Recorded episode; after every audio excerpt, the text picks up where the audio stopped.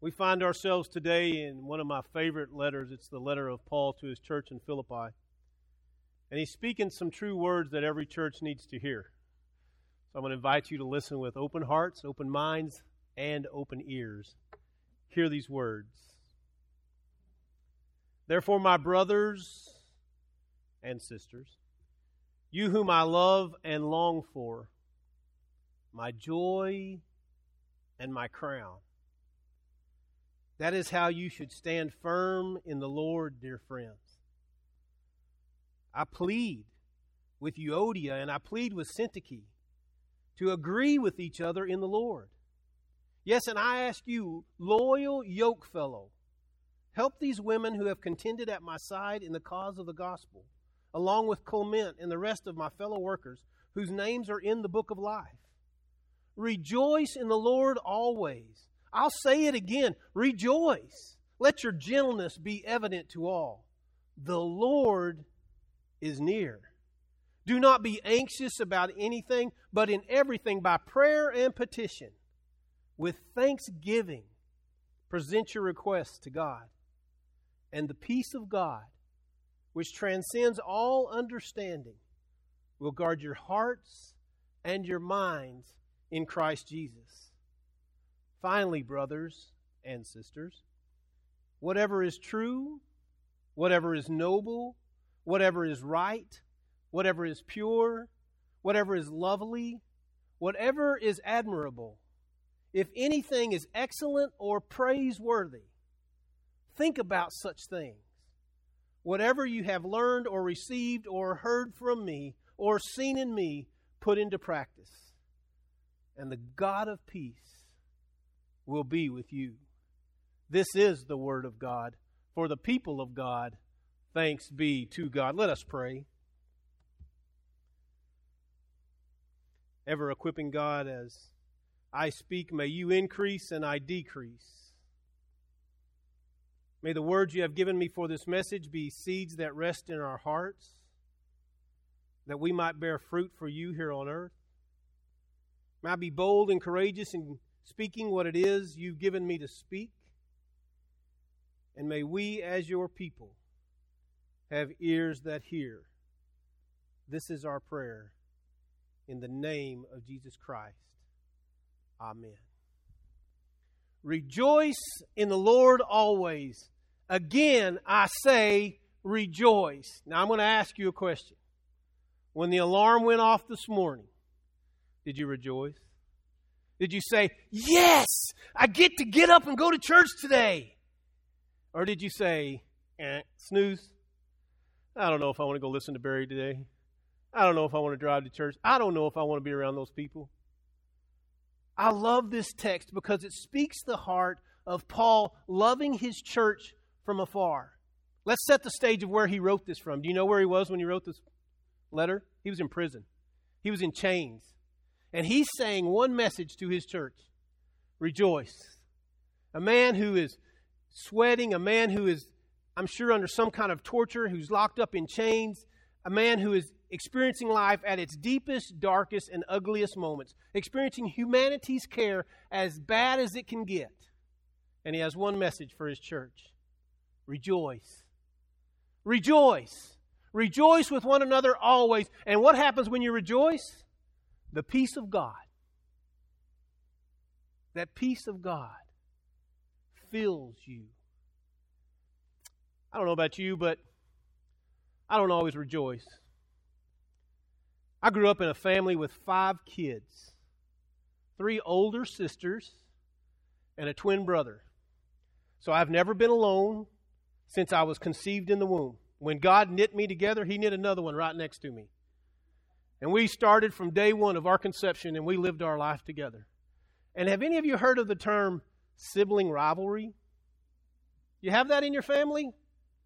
You ever pick on your brothers or your sisters? You ever judge your brothers and sisters? You ever, you ever say things about your brothers and sisters? You, you ever say names? We had some family names that we would call each other, and it was nothing about love. It was nothing about uplifting one another. Sibling rivalry is what just tears down brothers and sisters, right? Who did Paul address us as today? Of course, it was the ancient time, so he couldn't talk to you ladies. But if we were translating it today, it would say, My brothers and sisters, quit your sibling rivalry. Get along with each other. And he calls two women. I'm going to be careful how I tread here. He calls two women out in the church. Did you know that once in a while women in the church don't get along? Ah, we're the church, right? Everybody gets along. But once in a while in a church, there are women that don't get along. And then there are men that don't get along because their women aren't getting along. And then it starts to spread because, you know, the women's friends and the men's friends. And I'm not blaming it all on you women. uh huh. but I am blaming it on us as brothers and sisters in Christ. We, as the family of God, exhibit sibling rivalry, rivalry to one another. Did you know that? Because you know why? It's the same thing my brother and I suffered from. I'm going to tell you that when, when my father married my mother and she had the two girls, we adopted one later in life. That's how we got three sisters. But she had the two girls by birth. My grandfather, my paternal grandfather, didn't have a whole lot to do with her. He would hardly speak to my mother because he believed that she should produce somebody to carry on the loving name. He was a patriarchal man.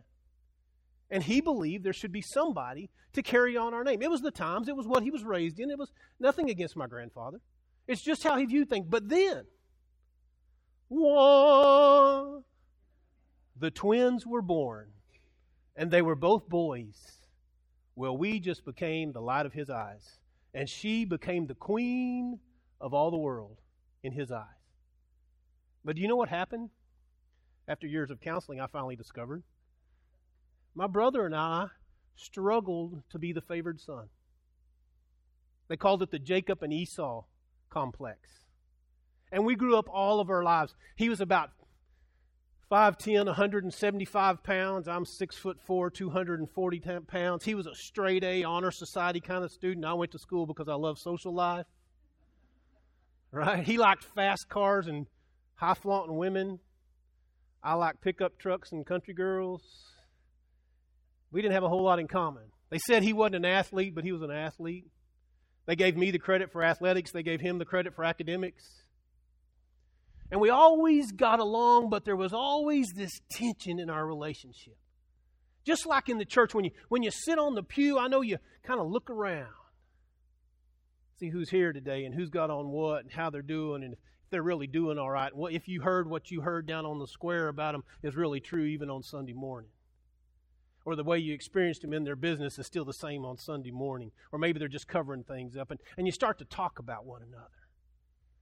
You know, I can remember with my brother, we we lived in a three story house, and our bedrooms were upstairs. It had a basement. That's why it was three stories. And we fought all the way down the stairs, down the long hallway, through the living room, across the driveway, across the street, and into the neighbor's yard. We loved each other, but we struggled with each other all our lives. You know, Paul knows that's true. Paul knows that as believers in Christ, we're selfish. We're selfish individuals in our lives. And he wants nothing more for us than to focus on the Christ. Not to focus on the church, not to focus on who has what role or who has what power or what's going on in our lives. He wants us to focus on the Christ. How many of you, as brothers and sisters, look at your brother, your sibling, as a creation from God in Christ? Not as little brother, not as older sister, not in all those little things, those little names you call each other. You know, I'm not telling you what they call me in my family. I'm not going to tell you that we call my brother Dingle Dingy Dorf. You know, those aren't those aren't terms of endearment. But we always, he and I, we always picked on each other. And we always struggle with the other. We had great days wrestling on the trampoline. It wasn't WWF back then, it was something else. And, and we always, you know, imitated the wrestlers and we wrestled and we played together. But there was an underlying pressure there about who was the favored son. Who was dad's favorite? Who was the favored son? Who was the one that was going to carry on the loving name? It's the same thing among us. Paul's trying to say to his crowd, you're all loved by God. And the more that you love one another and that you can walk with one another, the better you can be as community. If we lift one another up, if we'll look at what's true, what's lovely, I love that he says that word. How many of you look at one another and you see what's lovely in one another? I mean, some stranger walks up on the street. What do you see? Do you see lovely? Or do you go, oh, how is this going to affect me? God doesn't say that. God says, lovely. You're true. You're noble. You're wonderful. You're beautiful. But we as human beings, in our own judgmental mind, we go, whoa, whoa, whoa, whoa, let's do it my way. Let's build this relationship on my terms. Let's focus this ministry the way I want to do it. Let's don't listen to God because I've been in this church since I was 13 years old, right? I'm on the cradle roll of this church. Y'all listen to me. I mean, I've heard all those things. I could tell you lots of stories about the, the community of faith and how we struggle to get along as brothers and sisters in Christ, especially in the church. But what Paul's calling us to do today is to see the beauty in one another, to focus on what is right, what is lovely, what is noble. And here he says this word. We don't even use this word anymore. What is pure? Pure. What is pure? Now, I'm going to tell you, my brother was a sports fanatic, and his knowledge of basketball was pure. You could ask him any question. I called him the Howard Cosell of basketball. You younger generations, Howard Cosell was a, a sports commentator that knew everything. Howard Cosell, I loved that guy. Howard Cosell was amazing. And my brother could recite just fact after fact after fact. You'd name a player, he'd tell you the stats. But we still struggled. We still struggled. We struggled when it came to girlfriends. We struggled when it came to cars to drive. We struggled about territory in the house. We struggled when we got older. He married a girl that looked just like my wife. We struggled. Right? He went into practice with my dad. We struggled. And we struggled and we struggled to figure out how to have a relationship. And one time we finally got so frustrated with one another. We do this, church. We got so frustrated with one another, we quit speaking to one another. You know why there's a center aisle in the church? It's supposed to be to usher in the light of Christ, but it divides the community of faith. Because there's some people that sit on this side of the church that used to sit on that side of the church. But so and so sits on that side of the church, so we're going to sit on this side of the church. It's the same way in society. Some people belong on this side of the street, and some people belong on that side of the street. It's not what God said. God said, I created you as brothers and sisters in Christ, and you're to love one another. We're in our adulthood. My brother's practicing with my father. I'm going into ministry as a youth minister, and we're not speaking. We're not speaking. Twins. Twins out of the same womb, out of the same mother. I'm 45 minutes ahead. I had him packed up in there. They weren't ever going to get him out. 45 minutes later, this little blue baby, and they spanked his rear end, and he came to life. I've been mad at that doctor ever since.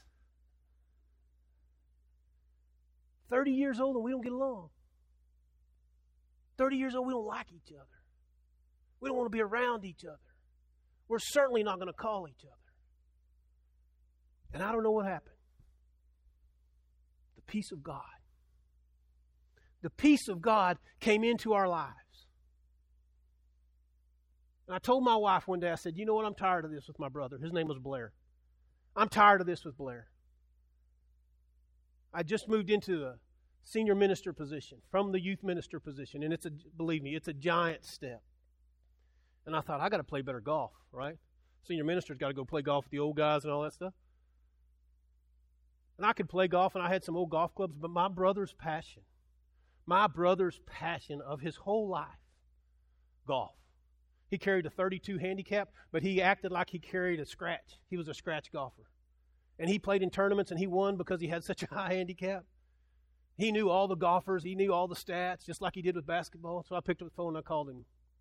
And he answered my phone. And I said, Hey, Blair. He said, Hey, Bubba. I said, Man, I just taken this new senior minister position and I need some new golf clubs. I really didn't. But it crossed a bridge all of a sudden he and I found a common ground. Man, it was back before Amazon. I was getting email after email after email after email about golf clubs that I needed. the perfect set for you. This perf- this set's perfect for you. Buy it. No, this set's perfect for you. He had all these things stretched out, and eventually I bought a set of clubs. And eventually our relationship began to grow. Now we still struggled with each other, and we argued with each other because we didn't always focus on what was right. We didn't always focus on who Jesus was in our life. We actually even shared a youth retreat one time. And he and I got in an argument at a youth retreat as grown adults. You ever do that? Then we formed the Loving Brothers Tournament. We would go to, he had moved to Austin, and we would go to whoever town. He, he would either come to my panhandle town or I would go down to his, his town in Austin, and we would play three rounds of golf. Two out of three won. I am the only champion. I am the only champion. Every time I won. Every time I won that tournament. Two out of three. Four years in a row. Crowned me the champion. And I loitered it over his head until it was our fifth year. And you see, God calls us to go to extra steps to mend relationships. I want you to think about something right now. When I talk about somebody who doesn't get along, Euodia and Syntyche did not get along. Who comes to your mind? Who comes to mind? There's somebody in your life you don't get along with. And it's because you're jealous of who they are, or you're envious of who they are, or they've treated you wrong and you don't want to forgive them. I was jealous of who my brother was. I didn't want him to be the favored one. I was the champion in that golf tournament. He wasn't ever going to win. But he loved golf enough that I was willing to walk on those terms to at least try to salvage our relationship as brothers and sisters in Christ. As twin brothers born in the same name, that God created us together, that there didn't need to be a separation, there didn't need to be a favored son. Do you hear what I'm saying, church? There doesn't need to be a favored child among Christ. Jesus was the child, the one who went to the cross for us. It was the fifth year we played the tournament. We were playing at Avery Ranch in Austin, Texas, the 15th hole. It's a 525 yard par 5. And there's a creek three quarters of the way down the fairway. I stood on the tee box and I crushed it. I mean, I crushed it. And it just went. And my brother said something that I can't say in this sanctuary. Holy. And we got down to my shot, and I said, Blair, how far am I?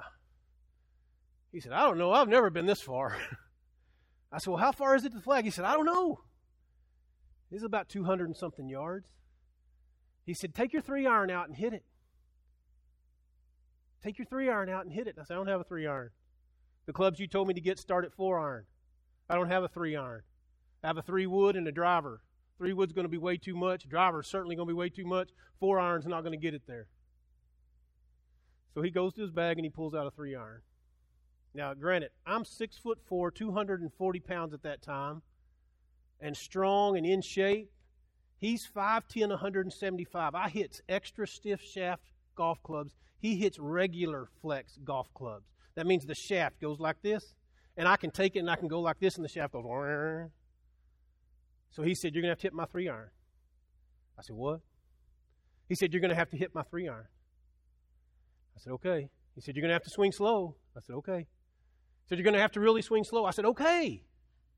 I mean, we almost had it right there, right in the fairway. I said, okay. So I swung the club, practicing. And I hear this voice behind me slower, slower. I mean, it feels like I'm not even moving that club. And he says, okay, that's it. Now go hit that ball, and you want to aim to the right of the flag, and that way your ball will bounce to the left. Put it on the right side of the green. So I kind of line up, and he says, You're pointing to the left. Really? So I line up again. He said, Yep, there you go. And I draw back as slow as I can. And I hit that ball. I crushed it. And it goes and it flies and it flies and it hits the front of the green and it jumps up on the right side of the green and it rolls to the left and it's six feet from the pin. And I turn around like this to give him his club, and he's in my arms. And we rolled around like a bunch of little kids on the fairway. And all of a sudden, I used his brains, he used my strength. We were one. We were one. From that day on, we never argued again. From that day on, we saw the beauty in the creation of one another. We saw the special gifts that each and every one of us had, that the two of us created as two beings in one womb. We're special, different kind of folks. But together in that moment, God used my strength, God used His knowledge, and we laid out almost a perfect golf shot. And we laid in that grass and we rolled and we held each other and we just hugged each other. All the years, the 30 years of frustration, the 30 years of not knowing who one another was, the 30 years of struggling to be the favored son, they all came out right there in that moment. And we got up from the grass and it was like we had been renewed, like we had been resurrected as twins. From that day forward, we loved each other dearly. Loved each other. Because what happened in that moment, we found out what was true. We found out what was lovely. We found out what was admirable, what was pure, what was holy among the both of us. And the peace of God settled on our relationship so that we could walk together in the days to come. Church, God's calling us to rejoice in the Lord always. When I turned around and he jumped in my arms, I haven't hugged my brother in years. And we were rejoicing in what God had done. Sure, it was a golf shot, but it was more than a golf shot. It was about us coming together. What if we, the church, brothers and sisters in Christ, could find it in ourselves to rejoice with one another?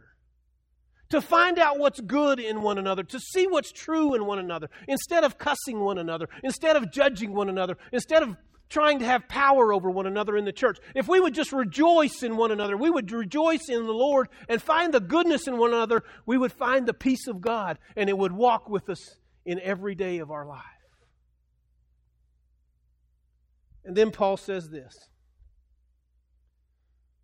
If you'll think of these things, what's true, what's admirable, what's lovely, what's pure, what's noble, and you'll, here's the secret put them into practice. It was never awkward when my phone rang and it was his number. It was never awkward again. I didn't have to make a decision whether I was going to answer the phone or not. It was never awkward when we were together as family again. Because the peace of Christ had found us as twins. And let me tell you, from that day forward, we had some fun. We had some real fun. Only fun only twins can have. But this is how God works. That love was so sustained. He called me one day. And I picked up the phone and my brother laughed. He suffered from depression a little bit. But when I answered the phone, he said, Hey, Bubba, how are you? And I said, I'm great. And you? And he laughed with all of his heart. I said, What the heck? He said, I'm getting married and I want you to do the service. He'd been divorced and met a new girl. I said, All right. But on Valentine's Day of that year, he had a stroke cerebral artery stroke in the brain. And I went to see him in St. David's in Austin. And he's in the ICU unit. He's got a ventilator stuck down his throat. He's got all sorts of feed tubes and all other tubes coming out of him and he's fighting for his life. And I come walking into the ICU unit. He can't speak. And he looks up and I look he looks like this. I walk in, he's looking straight at the wall, and I look at the TV and there's the US Open. Tiger Woods is playing.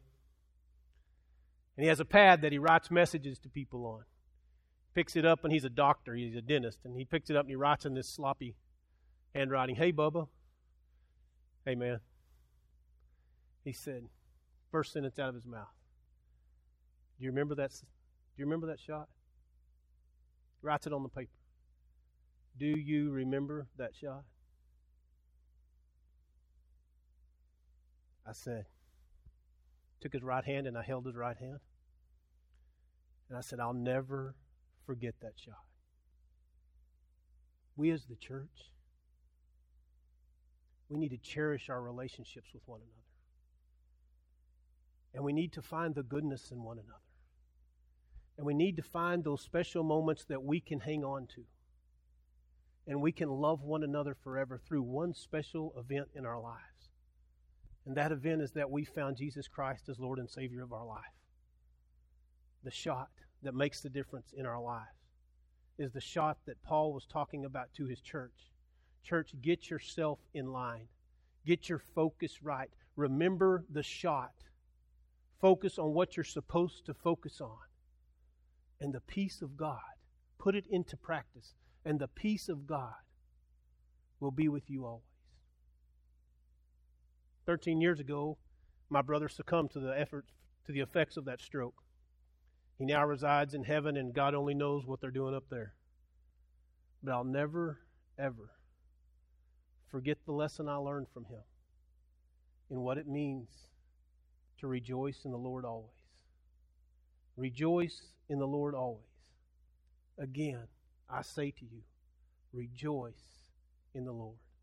Amen and amen.